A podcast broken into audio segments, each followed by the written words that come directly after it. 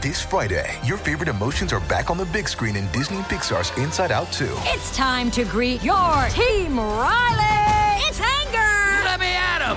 Fear. Safety checklist is complete. Disgust. Ew, ew. Sadness is in the house. Oh no.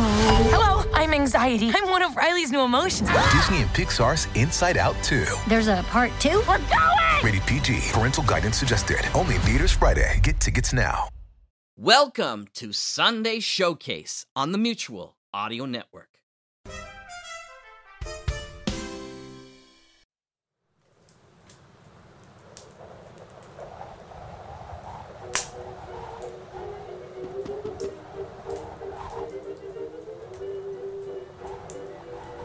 Good morning, everyone. Welcome to the Sunday Showcase on the Mutual Audio Network for the 11th of February. I'm David Alt, and we're gearing up for another foot of snow here in Shire North, Jack's hobbitry community outside of Halifax, Nova Scotia. Jack's just getting a change. He said something about the water at his home being less processed than the Tortoise. Such cheek.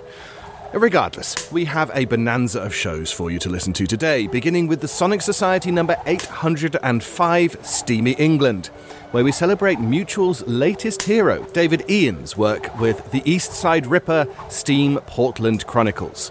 Check out more of Mr. Ian's works on Wednesday Wonders Weekly or on the broadcast feed on Wednesdays.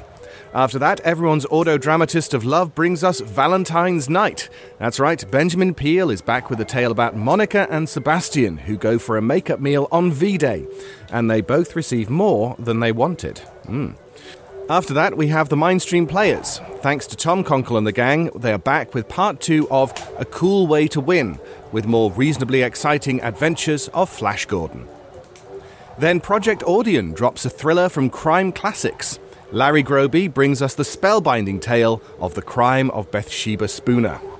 And finally, It's a Bird, It's a Plane is another chance for a Superman serial. Mutual presents Jack and Penny the Cat, who bring us Vincent's corrupt political machine, with apologies to our diligent listener, Feverwood. Uh, and that's coming down now. Uh, we're done for our recap of the Sunday showcase. Now I have to give the bad news to Jack. Uh, see you in the Sonic Society, which is up next.